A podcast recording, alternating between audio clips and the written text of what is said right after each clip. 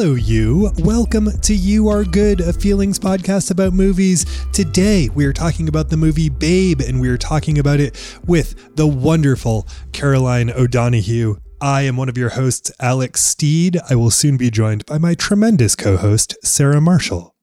Babe, if you don't know, is a 1995 comedy drama film directed by Chris Noonan and produced by George Miller and written by both. I'm not quite sure how clear we are about that. We talk about George Miller quite a bit, but it was directed by Chris Noonan, it was produced by George Miller, it was written by the two of them.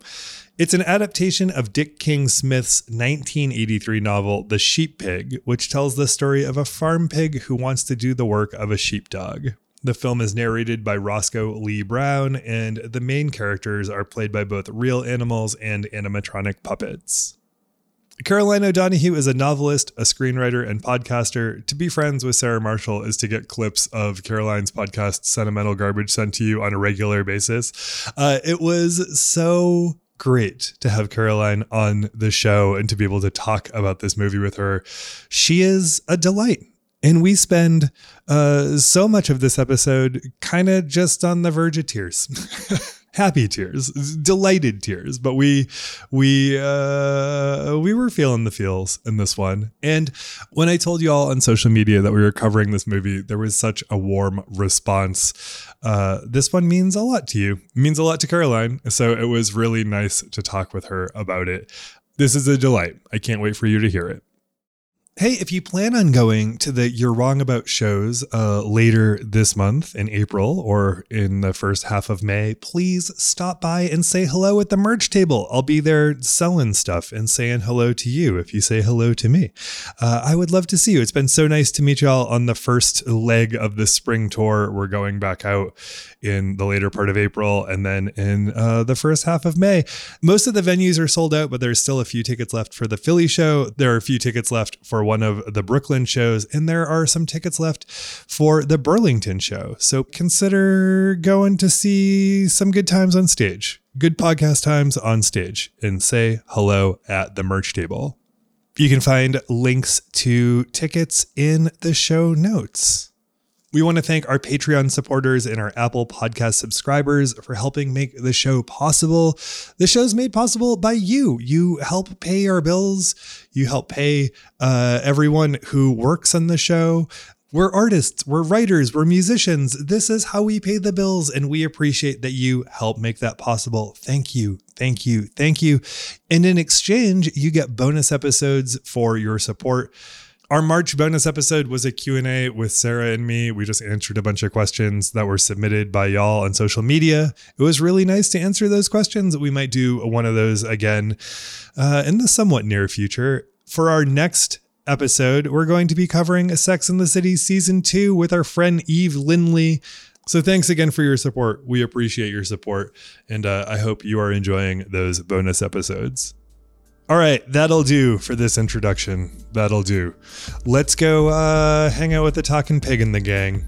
Let's go talk about Babe with Caroline O'Donoghue.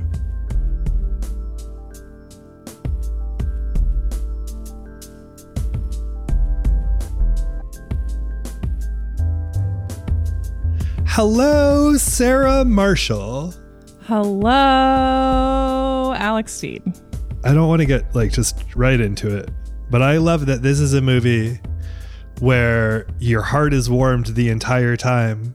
And then you're like, could this get any better? Is it possible? And then the end credits is mice singing to a reggae beat. Yes. I also really was like, where can we go from here? And then there it was. Sarah Marshall, what movie are we covering today and who do we have the great grand fortune of covering it with? oh my gosh. I'm so happy to tell you. I'm over the moon. We were talking about Babe and we were talking about it with Caroline O'Donoghue, who I'm just going to try and make be my friend in the course of the next hour. So get ready for that. what luck hello everyone this is this is wonderful this is my favorite film of all time i'm so so pleased to finally have someone on this green earth to share it with Caroline, why is this your favorite? Tell us about your relationship with Babe. well um i you know how like every person of a certain generation their identity is formed by the kind of triad of VHS tapes that were available in their Of home, course. and and that's sort of the that's the consolation. That's the real star sign. Um, Babe was a VHS tape that lived in my home, but you know, unlike um, things that were more regularly worn out, like uh, Muppets Christmas Carol was one and Aladdin was the other. Um, this was uh, only for a special time that Babe would be on the TV, which would always be when um when one of us was when you were sick in the middle, you know that, that sort of earache or toothache mm-hmm. or like really middle of the night child pain that cannot be soothed by anything, and your your mother is downstairs with you in the TV room, and it's like sort of that twilight kind of deepest darkest. You've never been up this late, but you're in so much pain. Yeah. and she would al- she would always put on Babe, and so just for years of my life was just slowly drifting in and out of sleep, uh, lying on one ear, watching these animals do things to each other, and and then I kind of like it kind of like went into the recesses of my memory a little bit, and then I remember sort of like um hearing maybe the song uh, if I had words somewhere in a pub in my twenties, and then it all came back. And me and my um, boyfriend just kind of ran home and we watched it. And then I think I've watched it a couple of times a year ever since then. And i just it's become such a redundant thing to say now but like it's that thing of every time you watch it there's kind of another layer revealed itself. Mm-hmm. But um that's that's certainly how i feel about it anyway. Hmm. Hmm. Yeah. Caroline, what do you do outside of watch Babe? Uh, I'm a novelist some of the time, and I'm a uh, podcaster some of the time. The podcast that I host is called Sentimental Garbage. Um, that has a shocking amount of crossover with You Are Good. We've covered many of the same films, but I um, it, uh, the kind of the strapline of Sentimental Garbage is that culture that you love, that society sometimes make you feel makes you feel bad about, and we don't just center on movies, but on kind of cultural concepts. Like a favorite episode of mine recently was just about snacks. Sarah, is it fair to say that you've spent at least a quarter of the past year telling people to listen to Sentimental Garbage? Yeah. but yeah, I really struggle to listen to podcasts because by the time I've done making eight of them a month, eight episodes per month, I'm just like, well, I'm going to go watch Siskel and Ebert now. and Sentimental Garbage is a podcast that I found because my friend Candace Opper, who's been on both of my shows many times, who I love very dearly, she had told me about the Sentimental in the City episodes of Sentimental Garbage previously. And I was like, all right, Candace, that's very nice. Thank you. I'm ignoring you. And then she was talking about some, she was talking about specifically the and just like that episodes and the like button that makes Charlotte say, and it's still in the box. and I was like, okay, this is a level of love for for the Sex and the City girls that like I want to be near and I want to experience. And then yeah, and then I fell in love with the show and it's all I can talk about and it's the only new podcast that I have found that I liked uh, since I found Jamie Loftus's podcast, and that's my life in podcasts for the past couple years. what good company. Oh my! Oh my goodness! Sarah, can you take us can you take us to the farmland and tell us uh, what Babe is about? So I saw I saw this when it came out. I would have been seven or eight. I do not think I ever saw it a second time. And what shocks me now revisiting it is that like w- the first ten minutes of this movie, I was just crying the entire time watching it as an adult. it's very Charlotte's Webby. It's basically like pigs, you know, in our human world, their destiny is to be eaten and separated, and the mommies and the babies are separated, and it's a horrible world. But this one pig managed to escape it to go to the fair to be the guess the weight of this piglet. Piglet and James Cromwell, who's our farmer Hoggett in this movie, guessed his weight correctly. The the farmer and the pig they have this affinity from the first moment. Something passed between the farmer and the pig. A sense of a shared de- destiny. I would like to jump in at this point and ask: Were you kind of astonished by the literary credibility of the narration? Yes. It's beautiful. I was also like, is that Michael Gambon? And like, it's not, but it could be, and it should be. what I love about this movie, sorry, you, I will let you carry on, but no, um, on. I find that so much of the time I'm watching animated films or films where there's a voice acting uh, component, and you're like, I wonder if that's Jeremy Renner. And then you look at your phone and you go, that's Jeremy Renner. Or it's like, that's Amy Poehler and doing nothing more nor less than being Amy Poehler. And you're like, Yes. what is this? What? I'm sorry, Amy. no, thank you. Um, but, uh, no, I'm nothing against her, but it's just like I feel like we've really given up on that art form as like, what can voice acting do? What can we bring? How can a duck sound like a duck? You're speaking to Sarah's heart right now, Really? Caroline. Yes. Yeah. Oh, yeah. This is a big Sarahism. Oh yeah, yes. I complain about this constantly. Uh, thank you. There's a great rant by Billy West, who is a great voice actor who's best known to me as Philip J. Fry on Futurama. And he's got this whole thing because this was like a very 90s revolution, I think, was to have celebrities do voice acting. And he's got, I cannot summarize it, but he basically talks about how, as a voice actor, like, you're saving budget for people because you're creating a whole character and a whole world just with your voice. And that's why it's something that you learn and you train in and you become a professional in rather than just being any actor who then again nothing against Seth Rogen I love him but you know again if he shows up to do a voice he's just going to be Seth Rogen and he's there so the parents can be like ha! Ha! That's Seth Rogen mm-hmm. you know and Billy West's description of this is like you know if you hire Will Smith this is like around Shark Tale era I think. If you hire Will Smith to do a voice in your movie he'll just be like hi I'm Will Smith. I'm a clam. And you know but yeah and how like the i think the biggest well i guess hugo weaving and miriam margolyes are the biggest celebrities in this movie Yeah. yeah Yeah, and like Miriam Margolyes not really even recognizably doing the Miriam Margolyes thing. Like she's a, I, I'm not sure how big she is um over there, but like she's like a, a talk show mainstay. She comes on, tells a filthy story. i Yeah. didn't know that Yeah, the whole thing is that whenever like Graham Norton doesn't can find a guest that week, he just phones up Miriam and then she'll tell some insane story about how like she flashed a policeman in 1971 or something, and that's her role in society, and we appreciate it, we we love it.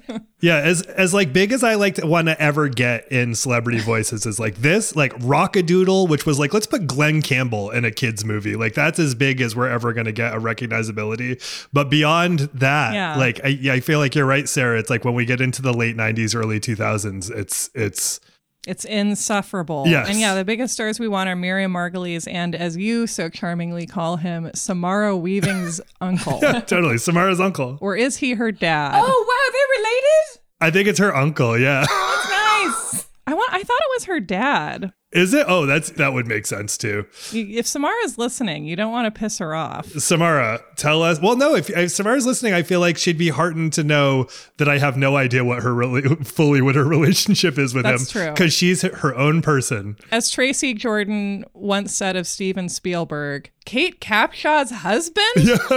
Oh, it is. Her dad is Simon Weaving. There's another weaving? Her uncle is uh the voice in this movie. Rex. Weirdly, as much as there is like not that much A plus talent, like uh, that recognizable vocal talent, there's lots of people that you think are in it but aren't. Like I was Yes. convinced that that horse was James Earl Jones. It's not. Yes! And like, why is the cow gay? You know? Is that a question for you guys as well? That cow is so fucking gay, and I love it. we'll figure it out. yes. So we get to the farm, which is populated by professional voice actors and Miriam Margolyes and Samara Weaving's uncle. And I also I want to submit my hypothesis that the 90s were like that as far as we could think in terms of like structural critiques was a series of movies that were like cats can't dance, pigs can't herd sheep, dogs can't play basketball. oh wait, they can. What was happening? Do we think? I think that was what liberalism was about. Totally. It's like it's like everyone's saying you can't do a thing, and we're gonna prove that you can. And also, farms are where animals die. Like that's what was happening. And also you have to do it in order to survive. It's the some pig approach. Yes, the some pig. Up- yeah, and do you think there's something going on existentially with the human relationship with pigs as per storytelling hmm. where it's like the whole you know the charlotte's web story the babe story the whole point of the pig is that it has to prove it's too good to die and is that not sort of the Yeah. human experience with storytelling kind of thing Yeah. prove you're too good to die but what i like about this and how it what it like separates it from the kind of your Air Buds or or whatever apart from being just like obviously every single frame of it being so well considered to the point of like absurdity is that Babe doesn't have a skill. Babe's skill is being polite. It's being He's like the Clarice Starling of pigs. he is. It's a tremendous skill because one of the takeaways here is like you don't have to be a dick to get what you want. Because like the way that the dogs do their job is they yell at and bite the sheep. Yeah. And Babe is just like, hey, can you please do this thing? And they're like, wow, what a revolutionary approach. I know it teaches a real story about the workplace, which is that if your boss sucks to you at work, he's probably abusive to his wife. Mm, yes, we have dog spousal abuse in this movie. Oh yeah. It's upsetting. Get that dog out of that dog marriage. That- And then they're kissing at the end, and I'm like, I don't know. I don't know.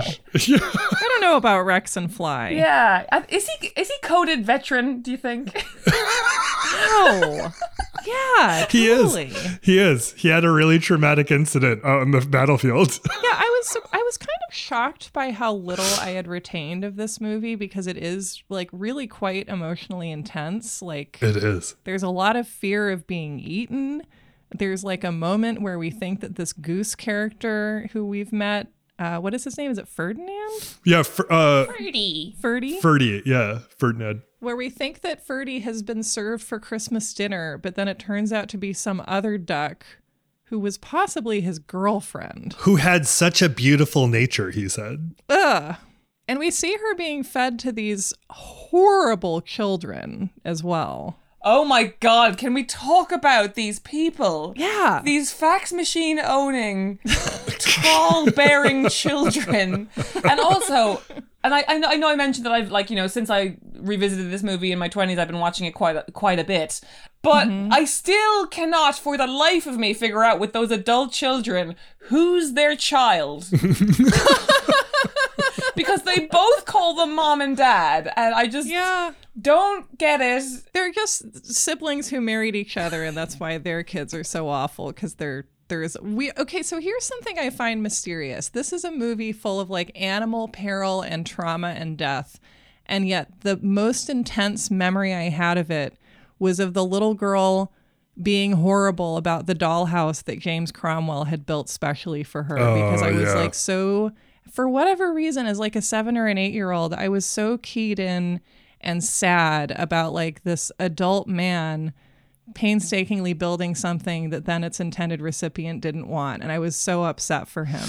Yeah. why? Why? And the and i think it's because you're so aware when you are a little girl of the the bad press that's out there about little girls and you're just so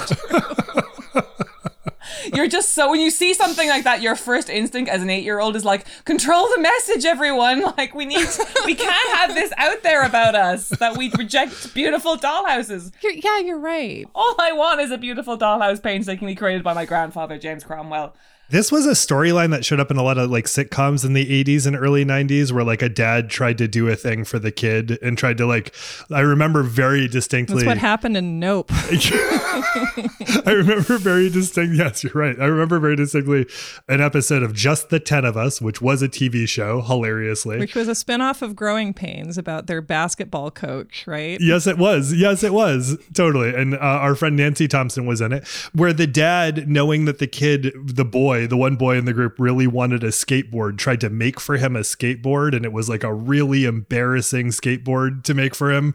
And the kid had to learn that, like, that was nice too. But he really talked shit to his father about it the whole episode. Wow. And I took it personally on the dad's behalf. I felt so upset for the father. Uh, Uh, Because it minimizes the chances of you getting special gifts.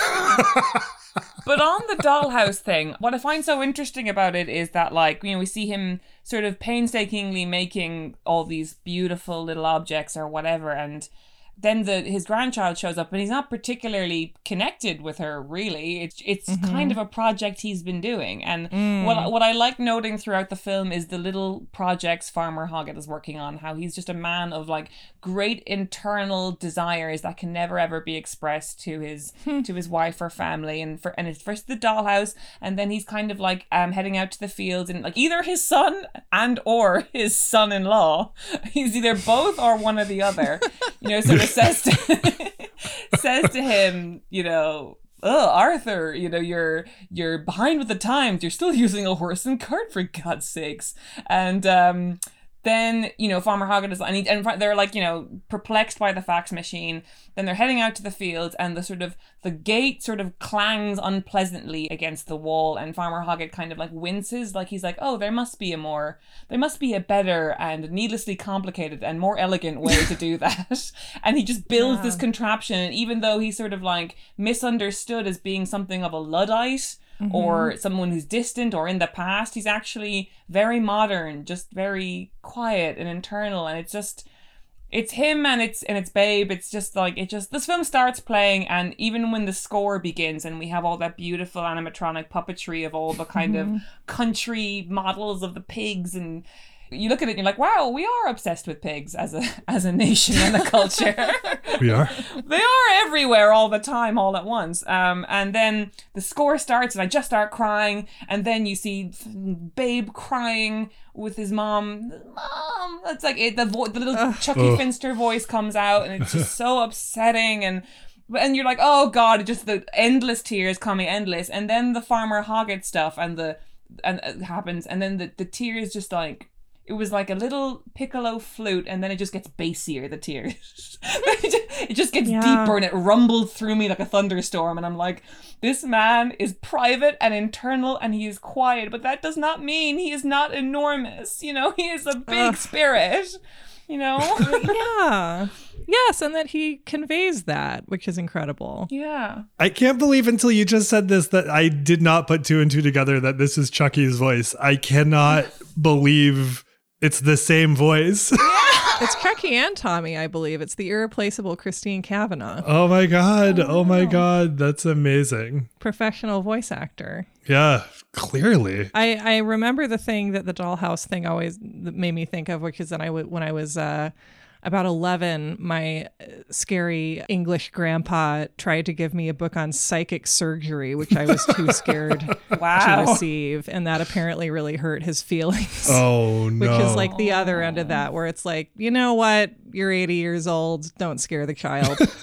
Don't give the kid books on psychic surgery. Yeah. And I did really want a dollhouse. And I never didn't get one until I was in college, and I bought it myself from Playmobil. oh, uh, Sarah, I had such a similar experience that I hadn't thought of until just now, and it's all come rushing back. Oh no, what happened? No, it's that my dad, who was um, you know, I know this is, is no longer called Why Are Dads, but um, you know, he was you know, like any other dad in the 90s, just kind of a out at work and then on Sunday just a knee in a newspaper and you know and mm-hmm. then I remember when I was about 10 him coming home from work and saying that he had a surprise and he was going to get it for me.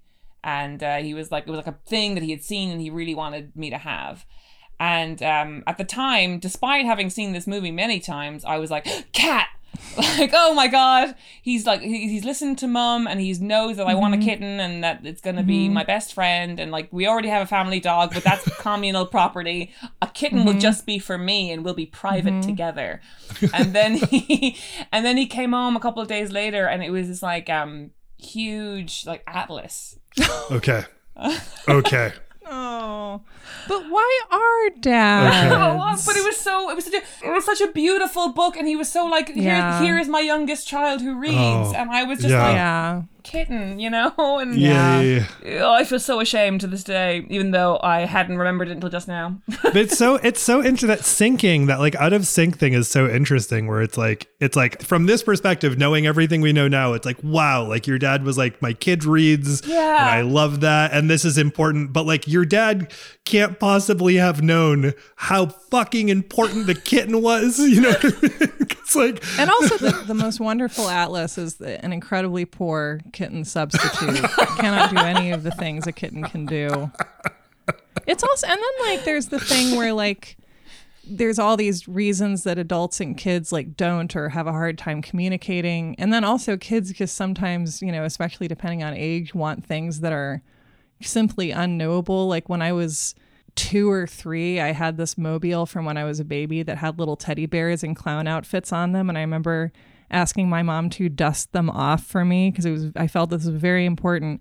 And what I thought that meant was that they would like come down and I could play with them. Oh. And then I like you know, ran in after daycare and was like, where are the teddy bears? Did you dust them off? And she was like, Yeah, I did. And I went and they were still on strings. And I was like, and for whatever reason, it did not occur to me to try a, a second time to communicate what I wanted. I was just like, I'll never, No. I'll never touch those little teddy bears. it's very hard to be a kid. You have, you know, fundamentally no rights at all. You just have to, it's like all based on whether people can figure out how to communicate. And then depending on however it goes, you internalize it and use those secret unsaid rules for the rest of your life. Yeah, it's true. Uh, yeah, because and because things become private shames so quickly. Like stupid idiot. Yeah. Why did I ever think they'd come down? of course, they live in the sky. And then you become obsessed with communicating for a living, and yet you never buy yourself little bears. So I know what I'm doing later today. Sky bears for Sarah. But um, I'm really curious about how the mother figures in this hit you. yes. Because what hit me is that George Miller, I believe is his name, he's the producer of this, but he was also like the visioneer of it. He was the guy who was like, I am going to talk to animal trainers and animatronic people for 10 years in order to get this made because I so passionately need this to be a thing. And the other thing he is famous for is Mad Max Fury Road. Holy shit! I was Thinking that, and then I was like, that can't be the same guy. But of course it is, because these two cultural artifacts combine to form Australia. That's what it is. That's Australia. Holy moly! weird, weird, strange humor. I I find Australian humor sometimes impenetrable and sometimes incredibly charming. And I think part of it is always about like um because they live in this vast, huge, scary landscape, but there's so much sort of like empire and britishness happening there at the same time or historically there was the absurdity of trying to control things is a big factor i think of australian humor and i think you get that a lot in mrs hoggett this thing of like she's just her sort of like mm, kind of like her jellies and jams and her contests and her localness. It's like that same kind of humor you get in strictly ballroom of like Right. we're just so obsessed with the smallest little committees and the and the little hobbies and the things and we want to pack it in all as tightly so all the lizards can't eat us you know it's, it's so interesting to me. And then obviously mad max is um everything we fear about australia just turned up slightly. Yeah. but both films have this um focus on on mothers and and multiple mothers that I find very fascinating. Because in Babe you've got you've got his mother and then you have Fly who um first he sort of clings to in a kind of a lost way and she almost slightly resents because pigs are beneath her and then she loses her own children and he becomes this substitute and she suddenly cares with her whole heart and it's very beautiful and then you have Ma, the sheep, who's like this third mother figure that comes in, and it's just I find it very interesting. There's like a multiple of mothers. Yeah. Well, and also you saying that about Mad Max makes me think about like masculinity in these movies, right? Because Mad Max and then Fury Road, I think more overtly than the previous ones, are about like unchecked masculinity mm-hmm. and what it wants and what it can do and making women into livestock fundamentally. Oh wow! And right? the Venn diagram is becoming yet a perfect circle. I know. And then I was like, I was staring off, like looking at imaginary equations like Winona Ryder, like Fran equals babe, question mark, strictly ballroom. yeah. And then, right. And then, I don't know. And then James Cromwell and this is like, reminds me of John Williams's novel Stoner a little bit. It's like, what is going on in, in the mind of the man who just like, no one has asked what he thinks for long enough that it doesn't occur to him to say, to the point about about him in this movie like what i what i love about his strength is the only way he subverts expectation is to pretend he's doing the right thing. Like when he's when it's being discussed that babe's going to be eaten for christmas you know he's like he's like yeah, yeah i'm getting ready to kill the pig with this knife and then um he's like but it, he wants babe to still lives but he isn't able to pitch that Also, why would you kill a pig at that size? That's just silly. He's so small. It was ridiculous. What's the point? He's so little.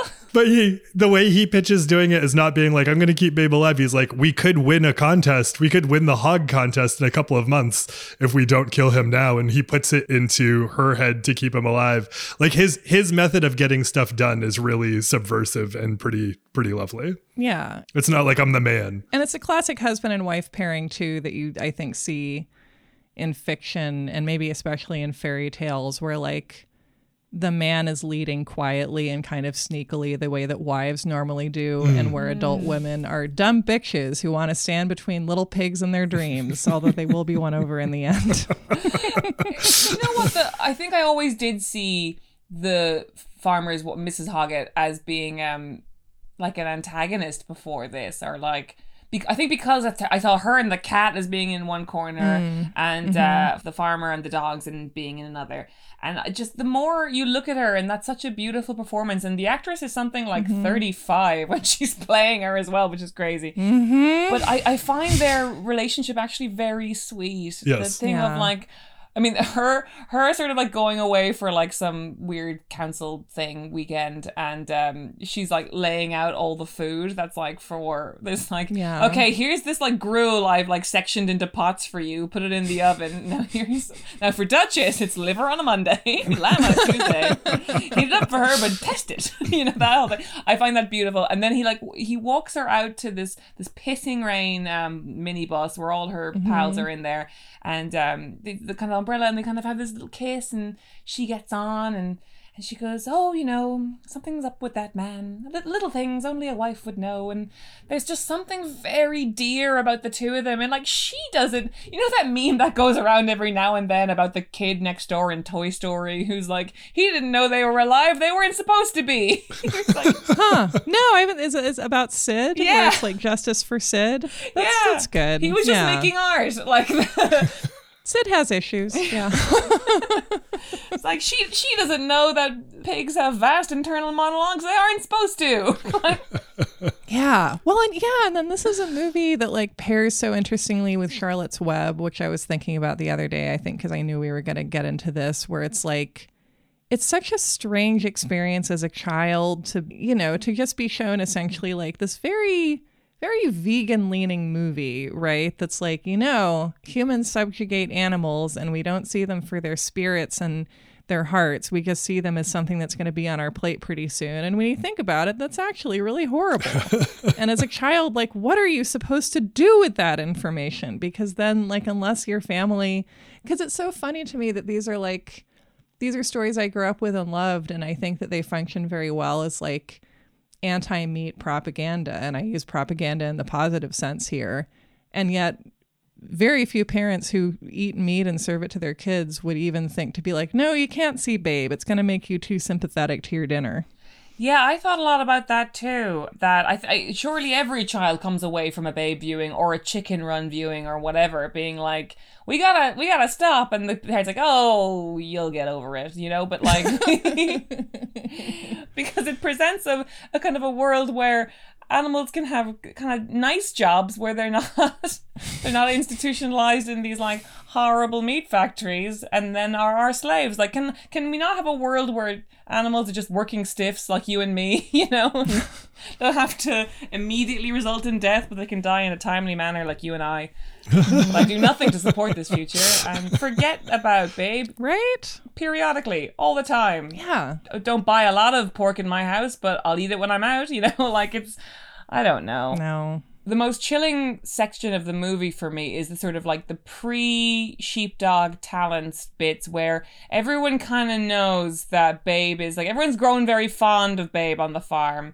And like there's a point where Ma's being led back to the pasture and she's like, Well, I'll I'll be seeing you. And she's he's like, I could I could visit your Ma and she's like, mm, wouldn't count on it. and then, like all of these like all of these animals he's grown to love as his family is like are making veiled, chilling references to his imminent death, and he's like, la la la la la la. It's like, oh no. And that's all of us in the face of the inevitable. La la la.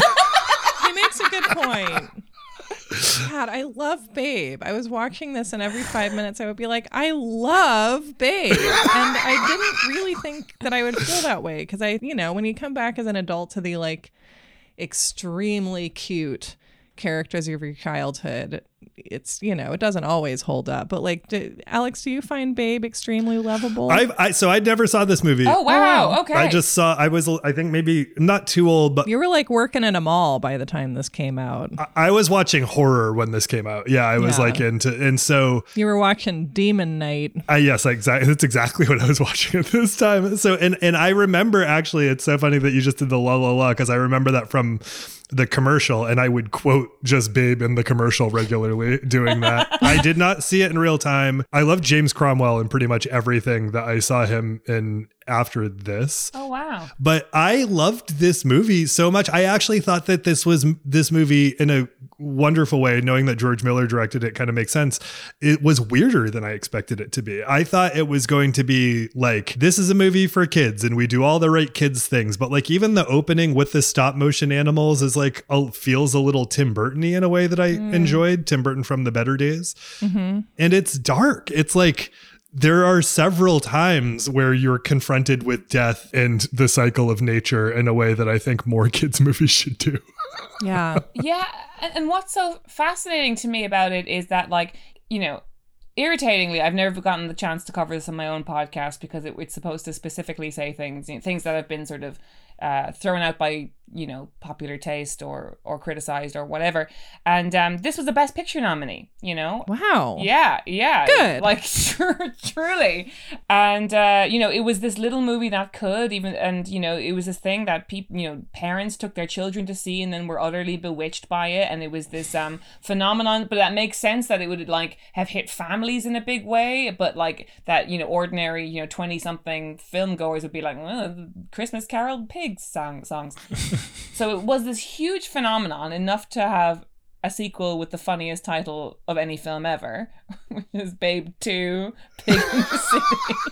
I love that. I feel like they were like, oh my God, what are we going to do? What did they do for Home Alone? Great, let's do that. Pig in the City. Like that and Electric Boogaloo. It's the funniest sequel Yeah. title ever. But then despite it being this like huge phenomenon, making an enormous amount of money and and having that'll do pig immediately entering into the sort of like cultural lexicon of things we say. Mm-hmm. I actually think it's had a very short tail culturally like hmm. like a hmm. pig's tail short and curly in that like it's not like a princess bride or a dark crystal or a mm-hmm. labyrinth where like people are like oh my god yeah best movie ever or like you know the goonies where you can go in and find it on a mm-hmm. t-shirt any which way. Like i just feel like it's kind of like in preparing for this podcast, talking to friends this week, they're like, "Oh yeah, I, I guess I've seen Babe. I guess I saw Babe when I was, you know, a small child, or missed it entirely because I was too old." Mm-hmm. And I'm just I'm amazed that it's not. It's not really living as presently in the minds of others that live so constantly in the mind of me. that reminds me of um of Watership Down, which I would say is tonally somewhat similar to this, although this is like a beautiful, lovely to behold movie that actually reminds me of the Shire sequences in the Lord of the Rings and Watership Down is, you know, aesthetically as horrifying as it can possibly be. Um, and that like Watership Down when the novel was um under submission, it like had a hard time getting published because publishers were like, who is this for? It's about rabbits, but it doesn't seem to be for children.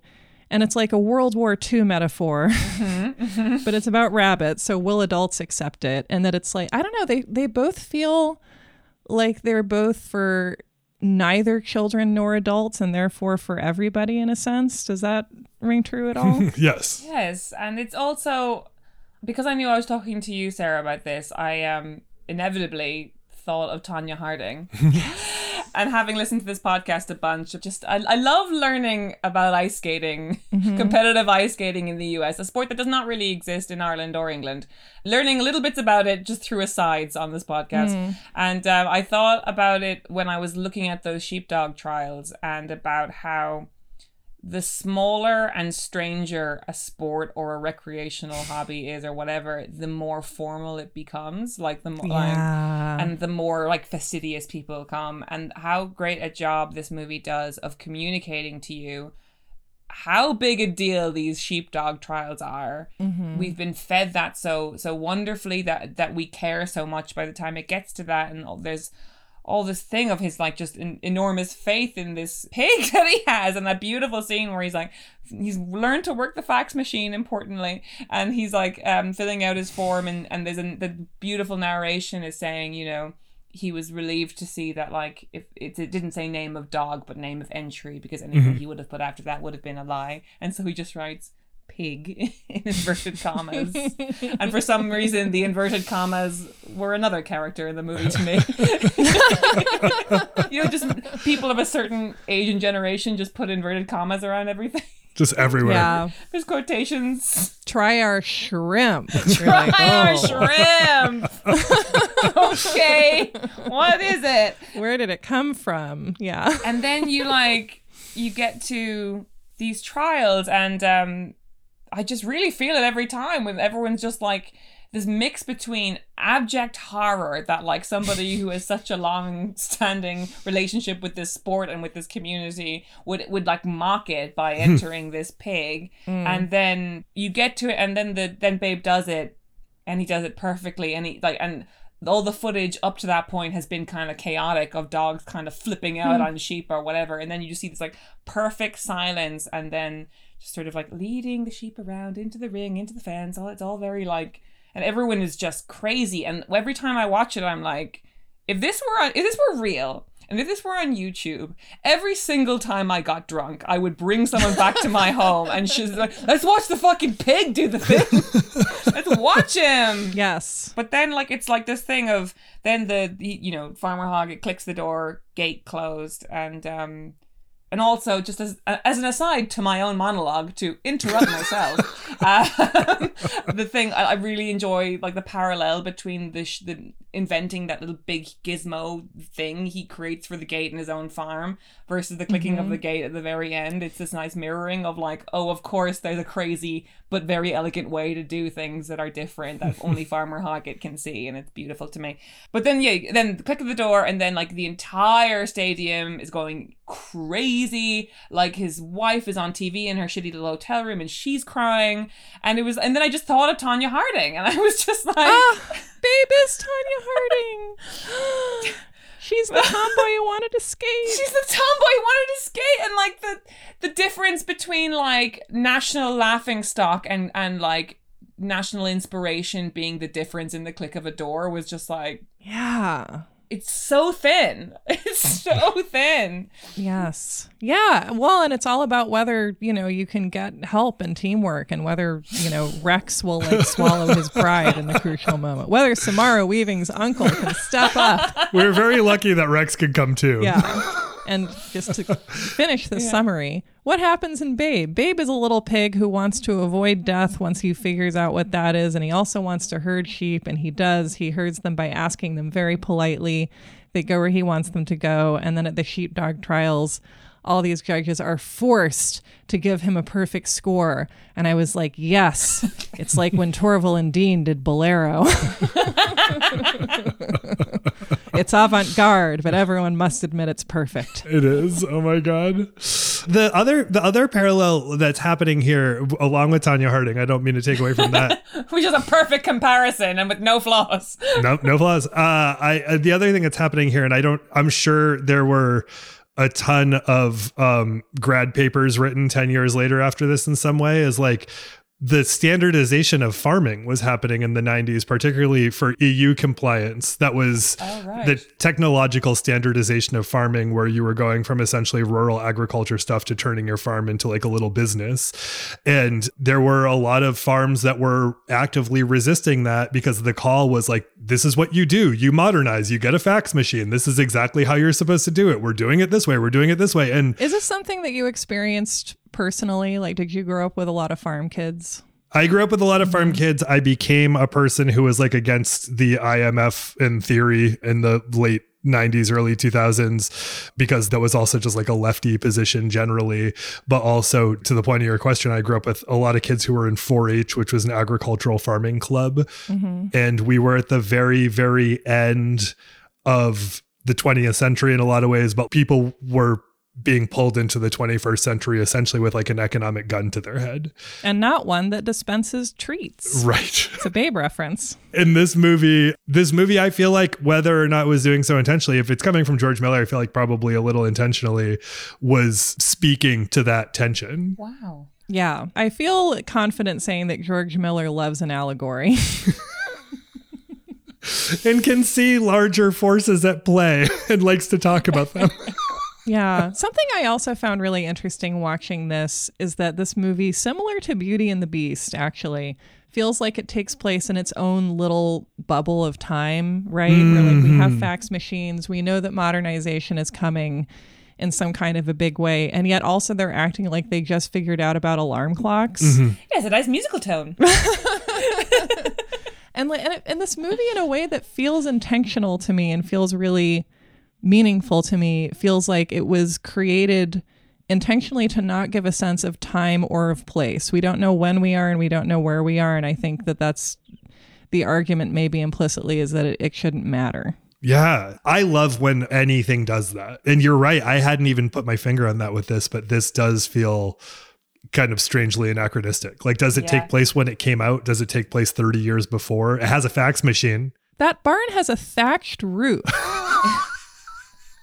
yeah, and I think as well as like you know growing up in Ireland, obviously, and there's a lot of guys like that. like, I think I you know you know being Irish and not living in Ireland um is always this sort of tough relationship between um being very insistent with people, particularly English people, particularly Londoners of um where I live, that you know we're we're a modern country.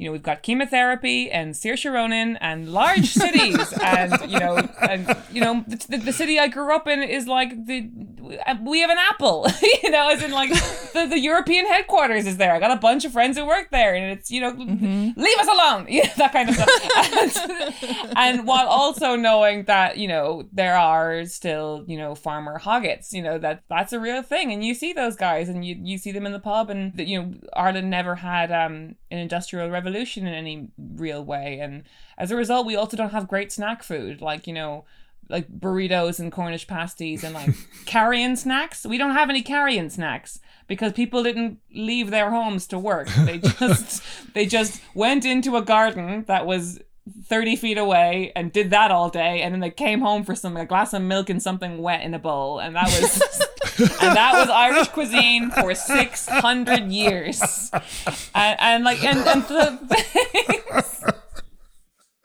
alex is that what maine is like Yeah. at? It sure is. We're all Scotch Irish, you know? I would love to go to Maine I'm good Yeah, you, you feel at home. yeah and you're like man those cornish pasties i would never I would never technology corrupts I'm from a town called Cornish, by the way. My town is Oh, Cornish. wow. Like that's how on the nose it is. I just want to say, my friend Emily, who I adore, is just went through some like life sort of life was going this way, and then it went this way, and mm-hmm. she she moved back to Maine, which is where we're from. She bought a farm in Maine, and she's she's a vegetarian, and she's now fostering and taking care of pigs that sort of have are outside of the industrial food situation right now. So there's a there's a converse to this story. You said outside outside of the industrial food situation right now. Like, like I'm, I'm just between places right now. I'm going through a divorce. They're reassessing their journey.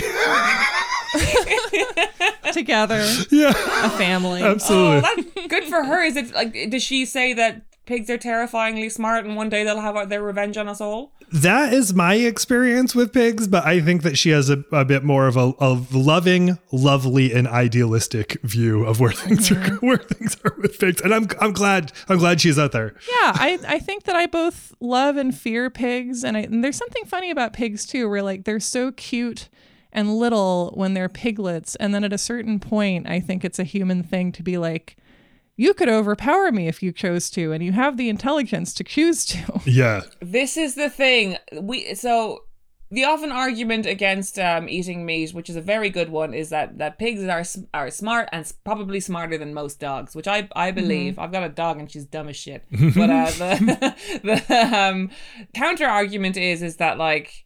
Yeah, pigs are smart. We have to eat them because you're right, Sarah. They will overpower us. And then they'll put on our clothes like an animal farm. They've proved they can do it.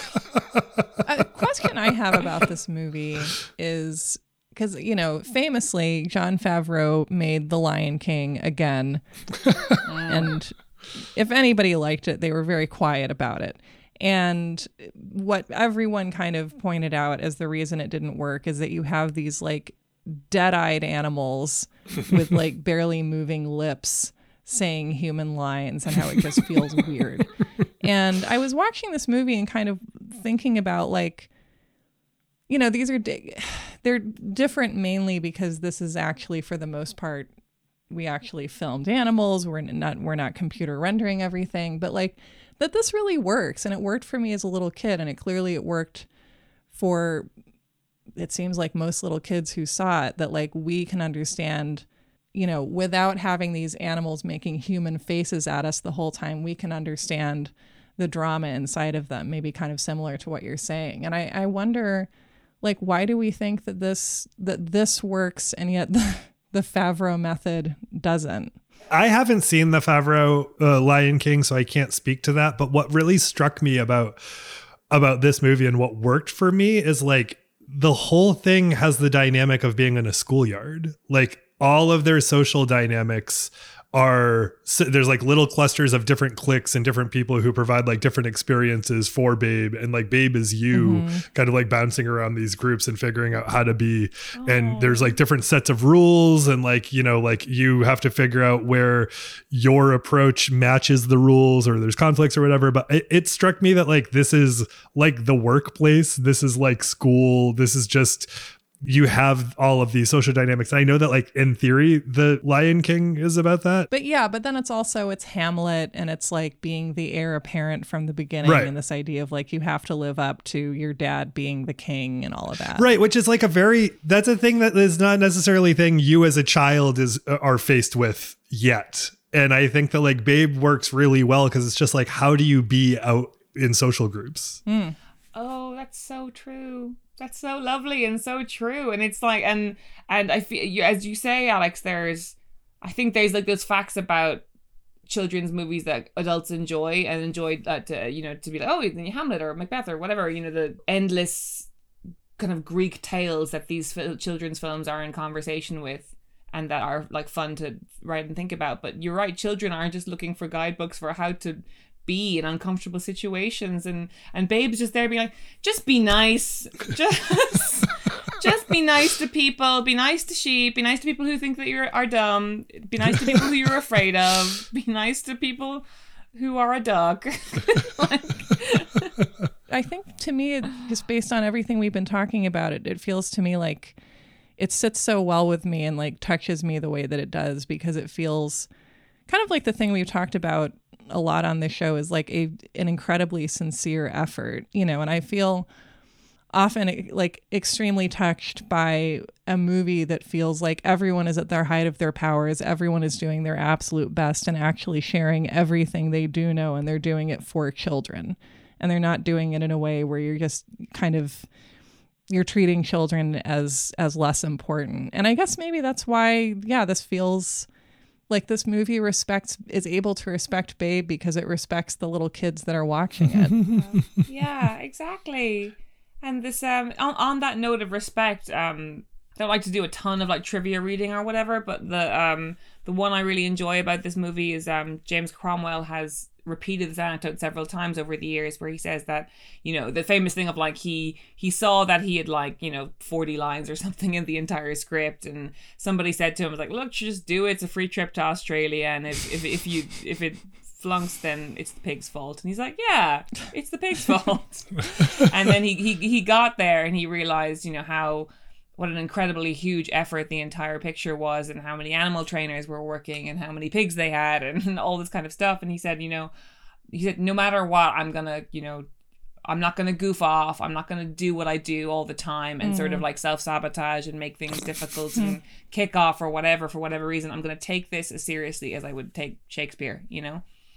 And then he says that, and so you know that he he tried not to pay too much attention to the costume or the makeup or whatever because I think Farmer Hoggett the character was quite a bit older than than he the actor was.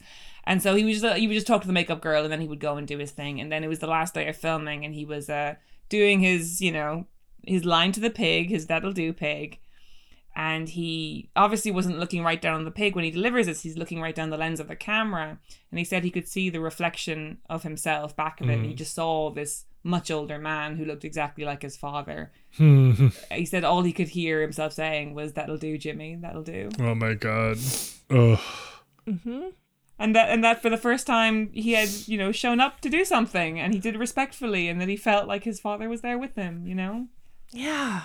you're right sarah. And and you can yeah and then that's that that's there. Like you can feel it whether you know that story or not i think. And yeah i don't know i think that um some of the absolute worst media is made for children like some of the laziest some of the you know the least thoughtful the least respectful to its audience and so when you actually do see it it really takes your breath away we know that there is a father in this movie. Who, in your view, Caroline, is the daddy? Who is the daddy? I mean i, I is it too basic to say hoggett No. no. Like i just i just feel like this is the kind of um the kind of parenting and masculinity we all aspire to surely. Beautiful dollhouses and no conversation you know? Yeah. Yeah i just i have so many feelings about that man and um you know it's it's just very rare to see an introverted father figure who's who's genuinely gentle and i don't know it ju- i'm just very moved by him. I can't i can't i can't speak too much about farmer hoggett I'm gonna say Ma just for conveying the lesson that I feel like I, it's it's worth revisiting every day, considering a lot of the ways that I was ordered around was through loud talking, and I should need to unlearn that myself. Is Ma's like you could just uh, ask us in a nice way and we'll uh, we'll do the thing that you want us to do. That's a lesson i'm still learning every day. So i appreciate ma just saying it directly to babe in a way that uh, i would have liked to have heard when i was a kid. Yeah, I mean, I I'm also gonna echo Farmer Hoggett because I think I don't know, just thinking back on how I was affected by the dollhouse situation, there is the worry that as a little girl you'll get bad press and you're less likely to get your own dollhouse, and that's a grave concern. And also, just I think that the movie really like in an unusual way for an adult man, especially in a children's movie, but really in any movie, it like teaches you to look at how he's feeling and to be really keyed into just what his face is showing and what his feelings are. And it's so rare actually for any movie to treat an adult male character that way, I feel like. I feel like that's that's rare and it's I don't know, it it creates a bond between between the viewer and the farmer that feels very special. Yeah, I ha- I want to I don't know, keep thinking about how they did that because it's wonderful. Yeah, no, just two for Farmer Hoggett. Two far- maybe a soft one for fly you know she really pulls her weight around that farm yeah. And also Fly has to grow. She's like not a perfect mother figure, which Yeah. also feels special for a movie to show. yeah. It, speaking of the the mad max connection like the fact that like farmer hoggett and max mm. are as sympathetic as they are in the ways that they are sympathetic is shocking. Like these are men that if you just look at them you're like nah I'm not sympathetic. But then their journey you're like really? Sort of sensitive sensitive boys. Real nice Well, and also that they're that um, Farmer Hoggett and Mad Max in Fury Road are both their destiny is to help someone else do what they need to do. right Babe equals Furiosa. yeah babe equals furiosa and then all the mothers one of my favorite bits of the movie is when he's like looking out the window at the chickens being um, herded by Babe, and he goes, "Hmm." And his wife goes, "What are you babbling on about?"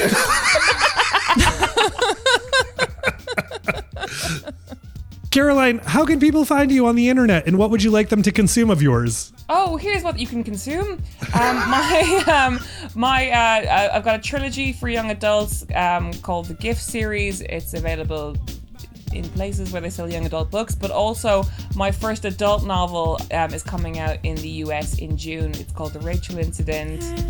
Yay. I'm yay! I'm um yeah. I, you can find me. My podcast is Sentimental Garbage, and I'm trying to take a social media break. But you can find me at Zaronline on Instagram.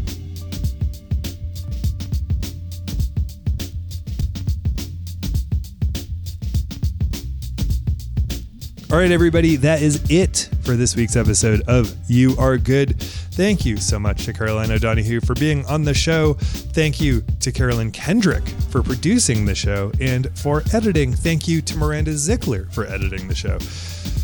Thanks to Fresh Lesh for providing the beats that make the show sound so sweet. Thanks to you, dear friends on Patreon and Apple Podcast subscriptions. Come see the gang on the road at the You're Wrong About tour. We would love to see you out there. And I think that's it. I think that's all you need to know. Find us on social media, on Twitter and Instagram at You Are Good Pod. And don't forget that you, my friend, are good.